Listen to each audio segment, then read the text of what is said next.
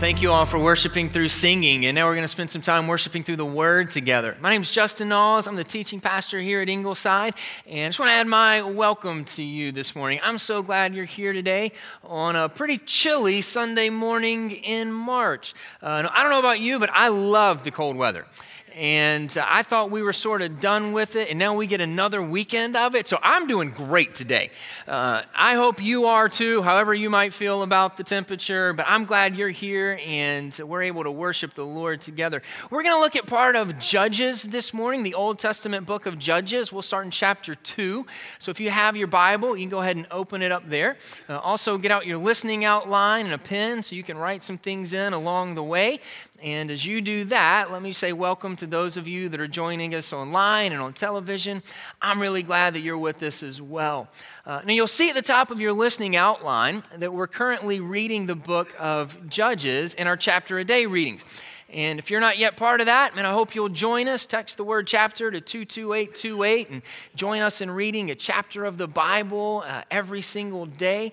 And so, right now, we're reading the book of Judges. And here's what's going on in Judges. Uh, you may remember that God's people, the Israelites, had been slaves in Egypt for a long period of time.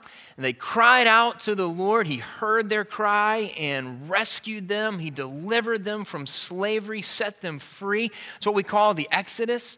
And the key leader he used in that was a man named Moses. So Moses led them out of Egypt. After Moses died, Joshua took over as the primary leader, and he led them into the promised land, a really exciting period for God's people to go into the land he had promised. After Joshua died is when the period of the judges takes place. And it was sort of a dark period, spiritually speaking, for the Israelites. In fact, here's sort of the spiritual climate. Would you write it in? The Bible says that they forgot the Lord and his works. Chapter 2, it says that after Joshua died, a generation rose up that did not know the Lord or the works he had done for Israel. It's tragic.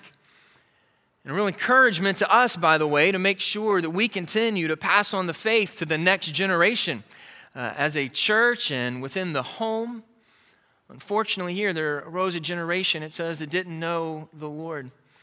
Um, they knew some things about him. They knew that he existed. They knew that he was powerful. In fact, we'll see that in a minute. But none of that really meant a lot to them in their day to day lives. It says in chapter 3, they forgot the Lord. Uh, not in terms of not having memories of him, it just means they didn't think much about him and he didn't have much effect on how they lived their lives. In fact, it was so bad, it says, write this in, that everyone did what was right in his own eyes. A whole nation of sinners just doing whatever they wanted, whatever seemed right to them. It seems like a recipe for disaster, doesn't it? And it was. They were in this sort of downward spiral of sin. It got worse and worse. It was some dark days for them. Now, uh, the Bible also says in Judges, in fact, it's sort of a refrain throughout the book, that the people did what was evil in the sight of the Lord. do you see the contrast? They did what was right in their own eyes, but it was evil in the eyes of the Lord. They were okay with how they were living and the choices they were making and the way of life they were choosing. Seemed okay to them. But God considered it to be evil. And that was the problem.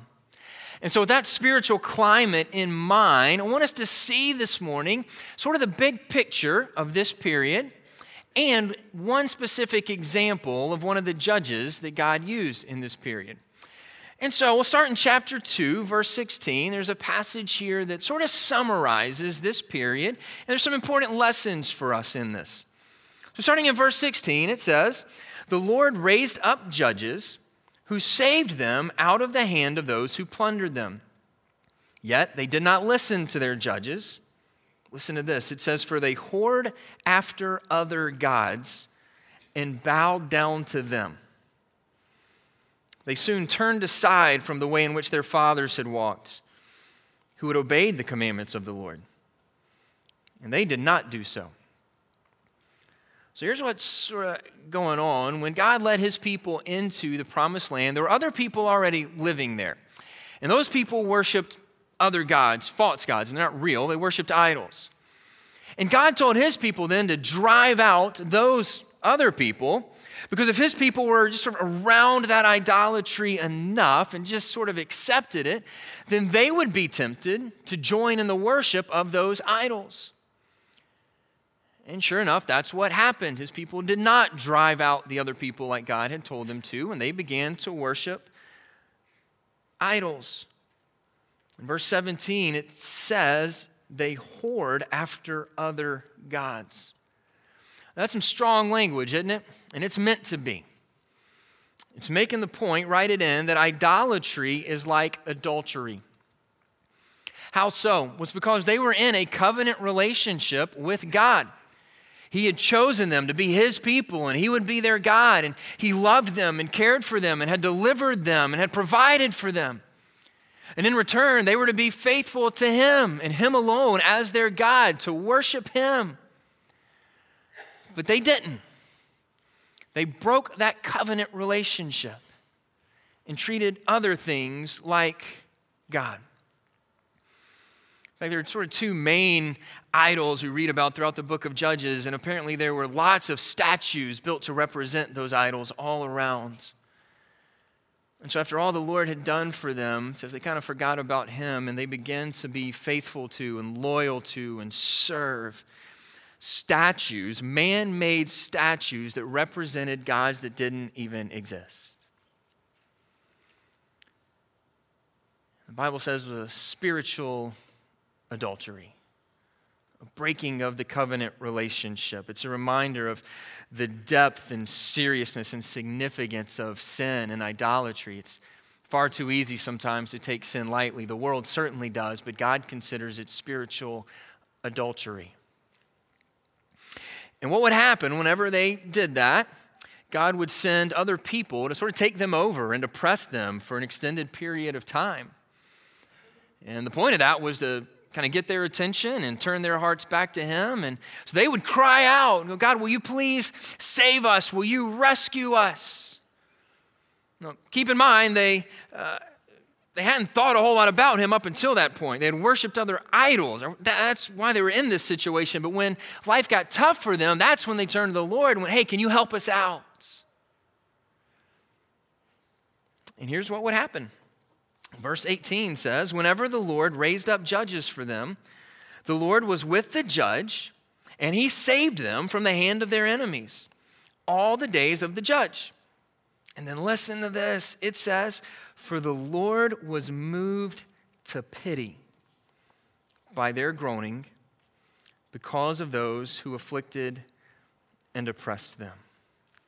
He was moved to pity. This tells us about the heart of God would you write it in that God is compassionate and patient?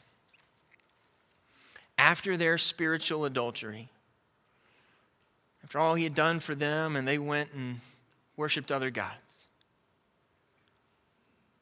What was his response? It says he was moved to pity because of their groanings. He had compassion, he was merciful and he would send a judge to rescue them, to deliver them, to give them their freedom back. And that didn't just happen once, it happened over and over and over again, which is why I said not only is he compassionate, but he is patient. This wasn't just a one time deal. They messed up and he said, I'm done with you. It wasn't even a three strikes, you're out kind of situation. It was over and over again. He was kind and compassionate and patient with them. So if you kind of think about your own life, and I'm kind of like you know, those people in some ways where there's a pattern of sin in my life. You go, man, I hear God's gracious and compassionate and kind, and that's, that really is great. But would, could He really be like that with me? If I got a, a long time pattern of sin and a long time of doing things my own way and doing what was right in my own eyes. That's been going on for a while. Kind of kept going back to it even at times. Or maybe you're one that would say, you know, Justin, I, I, grew up in the church even, so I know a lot of the truth. And uh, but man, as I got a little older, I just sort of checked out. And the truth is, it's been a long time since I've taken the Lord seriously. Could He really be compassionate toward me? And the answer is yes. You see His heart here. He is compassionate and patient, and He is merciful toward repentant sinners. So, no matter how long that period has been for you, or what's been involved, or the spiritual adultery you've committed, the Bible says if you will turn to Jesus in faith, that you will experience His mercy. Oh, what good news for us. And that's what should have happened here for the Israelites. When God rescued them, each time along the way, really, uh, should have been a chance for some significant change for them. They should have said, God, thank you so much for rescuing us. We were wrong to worship those idols, but you're our God. And moving forward, we're going to be faithful to you. We're done with those idols. It's what should have happened. His kindness and patience should have led them in that direction. Uh, in fact, Romans 2 says that God's kindness is meant to lead us to repentance. That's what should have happened. But it didn't happen here. Verse 19 says, But whenever the judge died, they turned back and were more corrupt than their fathers, going after other gods, serving them and bowing down to them. They did not drop any of their practices or their stubborn ways. They just didn't learn the lesson. They weren't willing to repent. And so it became a pattern over and over again. They'd sin, and God would send a, uh, uh, other people to oppress them to get their attention. And again, when life got tough, that's when they suddenly remembered the Lord. Went, Will you please save us? Will you help us out of this situation? And He would. He would send a judge, a, a military leader who would deliver them from their enemies. And they'd go, Great, thanks for doing that. Now we're going to go back and serve these idols worship them. And eventually they'd be oppressed again and they'd go, Hey, God, life's really hard right now. Will you help us out? And in His mercy, He did. They'd kind of go, Hey, thanks for, for helping us out, God. But man, we sure do love these statues over here. We're going to go serve them. We're sort of done with you for now. That was the cycle over and over. Reminds me of Proverbs 26 11 that says, like a dog who returns to its vomit is a fool who repeats his folly. So they just kept doing, going back to the same sin, back to the same idols. But we can learn a lesson from them. It doesn't have to be that way for us. Would you write this in? That we should learn from the consequences of our sin. You know, sometimes uh, you're going to sin in ways that has some negative consequences. And God very often is really gracious and will sort of get you through that and give you a second chance. But if we're not careful, when you get back to sort of a better place, you can go right back to those sinful choices, those sinful patterns, or that way of responding that sort of led to the mess to begin with. And then maybe God's gracious and gets you through it, and you go back to it again instead of learning the lessons that you need to learn from going through that.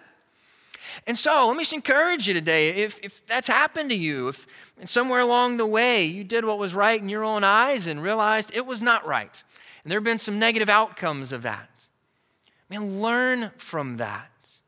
Let that be a moment of repentance where it leads to some significant change in your life where you would say, God, I don't want to live that way anymore. I don't want to make those choices. I don't want to continue that pattern. I want to truly follow Jesus, trust you, obey you, moving forward. It can be an opportunity for significant growth in holiness.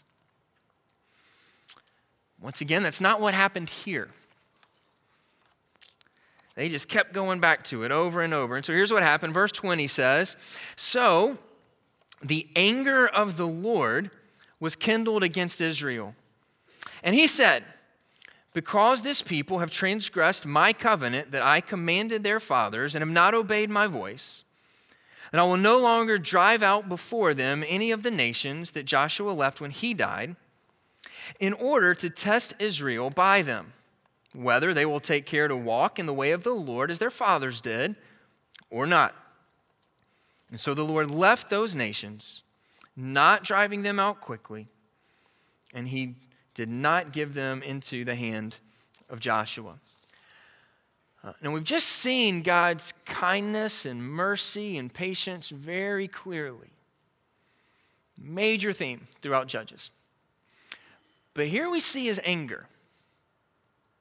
Why? It's because they refused to repent. He gave them chance after chance after chance, and they wouldn't repent of that idolatry. They persisted in their sin. And it stirred up his anger that led to more consequences. So, write this in that God's kindness should not be mistaken for apathy. Should not be mistaken for apathy toward your sin. See, if you do sin in some ways and you don't experience the full consequence of that, in fact, sometimes you may not really experience many consequences at all. You, you get through it and go, even you think, man, I, I sort of dodged a bullet on that one. Those are some really unwise choices. I know I sinned and uh, everything seems to be okay. You're experiencing God's kindness and God's patience. Thank Him for that, but don't presume upon that kindness. And don't misinterpret that as his apathy toward your sin. Don't conclude from that that your sin doesn't really matter. It's not a big deal. You can just sort of keep doing it. Apparently, God doesn't really care. No, if you persist in your sin, then you will suffer the consequence of that. And the ultimate consequence is the eternal wrath of God. So, here, when they persisted in their sin, it says it stirred up God's anger. And so finally, he said, Look, I'm not going to drive out these people for you. If you're not willing to be faithful and obedient, if you're not going to do what I've told you to do, I'm not just going to sort of drive them out for you. He says, I'm going to let them stay there. In fact, he was going to use that as a test, a way of exposing their hearts. And unfortunately, it's a test that they did not pass. The cycle continued over and over. In fact, the the book ends with a statement we saw earlier. It says, There was no king, which means they didn't have the spiritual leader they really needed. And so everyone did what was right in his own eyes. And that's the end of the book. I told you some dark days in the life of Israel during this period. And yet, as we've seen, there's some important lessons for us to learn from that. I also want us to see one example of one of the judges that God used during this period.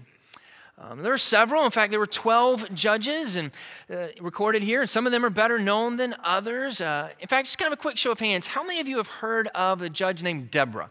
Anybody heard of Deborah? Uh, yeah, it's pretty uh, well-known judge. Uh, what about a judge named Gideon? Anybody ever heard of Gideon? Gideon's really well known, a cool story. You might remember God told him to go defeat the Midianites, and then God said, You got too many people in your army, uh, Gideon. Can you imagine hearing that? If you're leading an army into battle, and God goes, Too many people. Uh, so he reduced the size of the army very significantly to make it clear who was giving the victory, and to make it clear that God would get the glory. So, very well known story there. What about Samson? Anybody ever heard of Samson? Maybe the best known of the judges, had his supernatural strength, and a lot of us know the story of Samson and Delilah. Very well known judge. How many of you are familiar with the story of Shamgar? All right, a couple of hands in the room and a few chuckles. Uh, Shamgar is not one of the better known judges. Uh, in fact, he's uh, what's often called one of the minor judges. There are a few that get about one verse each, and, and that's it. Uh, if you've been reading chapter a day, you recently read about Shamgar. You may just not have noticed. Uh, you might have just flown right by because it's just one verse in the whole Bible. Yet there's some important lessons for us to learn from Shamgar, who's one of the judges that God used to deliver his people. It's found in chapter 3, the very end of the chapter, verse 31. Uh, Shamgar is the third of the judges that we meet. And so, starting in chapter 3, there's two other stories, and then we get to Shamgar. And it says, verse 31, after him, that's after the second judge, after him was Shamgar, the son of Anath, who killed 600 of the Philistines with an ox goad. And he also saved Israel. So there's the story of Shamgar. What do we know about him? Well, not much obviously. Everything we know about him is in this verse. Uh, he's mentioned one other time in chapter 5, but it's literally just a mention. This is what we actually know about him. So, most likely, his name is not a Hebrew name, which means uh, he probably wasn't an Israelite. He wasn't actually one of them. We're told he's the son of Anath. That might be a reference to a goddess by that name, and so he's somehow being associated with her. Could also be a reference to the place that he lived. But either way, most likely, and he's not an Israelite, which meant when he was uh, fighting the Philistines, he was actually fighting on behalf of someone else not knowingly, intentionally fighting on behalf of the Israelites. In fact, some scholars think the most likely option is that he's part, he was part of the Egyptian army, and they also had some issues with the Philistines, and so he was fighting them on behalf of the Egyptians. But when he defeated them, God used him to provide for his people. It benefited the Israelites, whether that was Shamgar's intent or not. That's how God used him. It alleviated some of the Philistine pressure. Apparently, they were sort of oppressing the Israelites at that time, and Shamgar delivered them from that oppression. And how did he do it? With an ox goad. You know what an ox goad is? It's basically a stick with a point on the end. It's a pointed stick. It might have had a metal tip, maybe not. Uh, it had a point on the tip, uh, or, yeah, that, so you could literally just sort of poke and prod animals. That's what an ox goad was. And that's what he used to defeat 600 Philistines. The man has stick. You ever heard the expression, you shouldn't take a knife to a gunfight? he took a stick into war. I mean, if you had been there with him that day and were advising him, and he's like, hey man, I got this. I'm gonna go attack these Philistines. I got a stick you probably would have given him some wise counsel. Hey, Shamgar, man, I love your heart. I love the enthusiasm. I really do. I love your willingness. But my man, you got a stick. You probably need to calm down. Like, you just don't have what it takes. Like, the Philistines were known for their military power and their weapons. He goes in there with an ox goad, and he won. Defeated 600 Philistines. We don't know for sure if that was one battle or a series of battles, but either way, he defeated 600 of them with his stick. Humanly speaking, there's no way that could happen. But this isn't just humanly speaking, is it? When God is involved, supernatural things can happen. And so here's one of the lessons from Shamgar's life. Would you write it in? That God is not limited by your lack of resources. So you might sort of feel like Shamgar at times. I mean, I just don't have a whole lot to offer to use. Like I want to serve the Lord, I just don't have a lot. And you might look at other people at times. I mean, they they've got lots of resources, and they've got more money, and they've got influence, and they've got a platform, and they've got certain gifts, and I mean, all that's great, and you're genuinely happy. But you look at people like that and think, that's who's going to have an eternal impact. Yeah, God's going to use them in some significant ways. I'm glad that He is. Then you look at yourself and think, I just don't have some of that. I don't have as much money as some other people have. I don't have the influence that some people have. I don't have that platform. I don't have those gifts.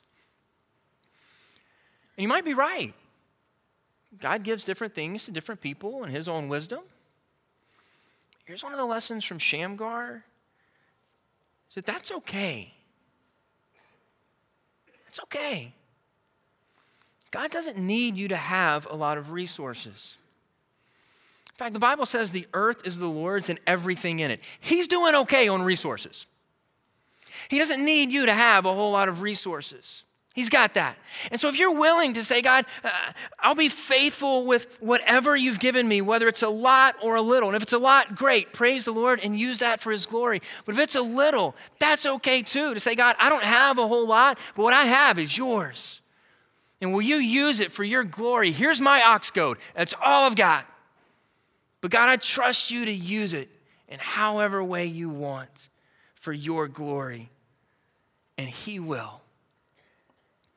So be encouraged by that. You got a lot of resources, little, doesn't matter. God's not limited by that. Here's another lesson from Shamgar. Write this in that attention doesn't equal significance. What do I mean by that? Well, there were other judges that got a lot more attention, even in the Bible, and as a result, tend to get more attention from us sometimes. We've just sort of seen that. There are certain judges we're much more familiar with, and it's because they get a lot more real estate in the book of Judges. Some of them get several paragraphs, some get multiple chapters. Shamgar gets one verse. And yet, Shamgar's significance is not found in the number of verses he gets, it's found in the story that he's part of. See, when you recognize what's going on in the book of Judges and what God was doing in the life of his people and how that connects to what God was doing and is still doing for his people all throughout history, and you realize that Shamgar got to be part of that, doesn't matter how many verses he gets, he was part of something incredibly significant. That life counted, it was used by God in important ways. This reminds us of a principle that sometimes things that don't get a lot of attention are really significant in God's kingdom. For example, have any of you have been reading much this week about Kishinev Bible Church? It's a cool story. Uh, church just across the border from Ukraine, evangelical church, uh, that's providing a lot of care for Ukrainian refugees right now. In fact, they went just over the border into Ukraine about a mile in, and they've been providing food and water and transportation, meeting physical needs, meeting spiritual needs, sharing the gospel.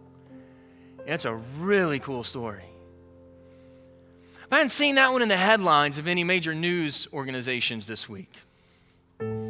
That story hadn't really captured the attention of the world.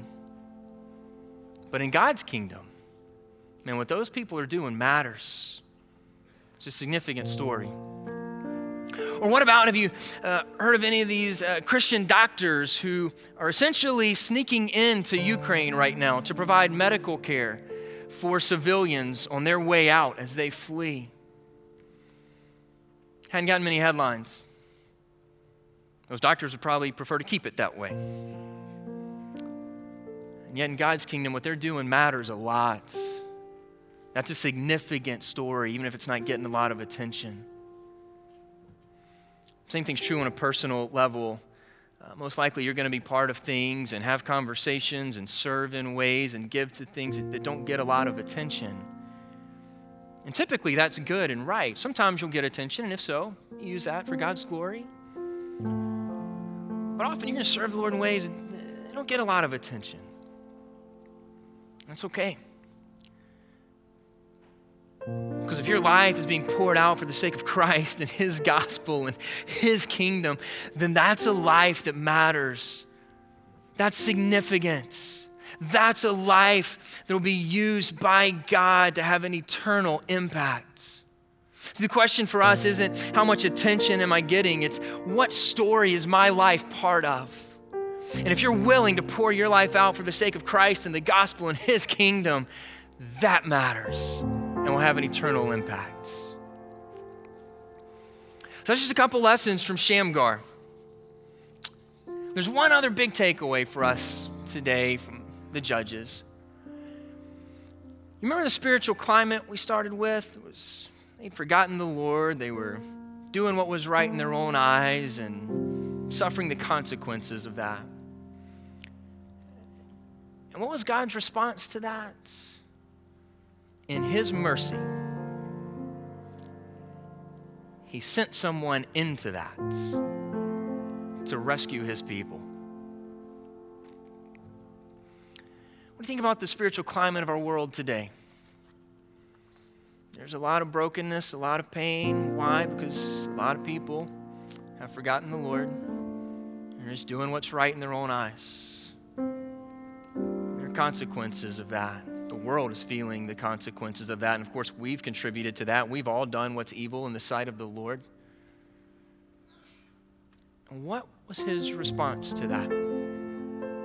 In his mercy, he chose to send someone into that.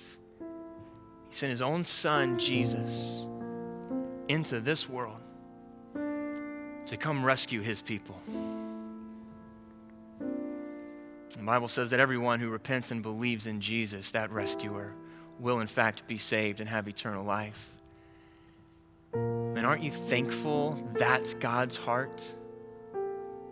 Aren't you thankful He is kind and compassionate and patient and sent a rescuer for us? We might have hope and have life. Let me pray for us, and then we're going to celebrate that God and His mercy today. Father, we thank you so much for the book of Judges and the truths that we've been able to see this morning. And we pray that you would help us to apply them in our lives. And Father, we certainly thank you for being kind and compassionate and for sending Jesus into the world as our rescuer. And so it's with great joy now that we celebrate your mercy and what you've done for us in him. And we pray that in his name. Amen.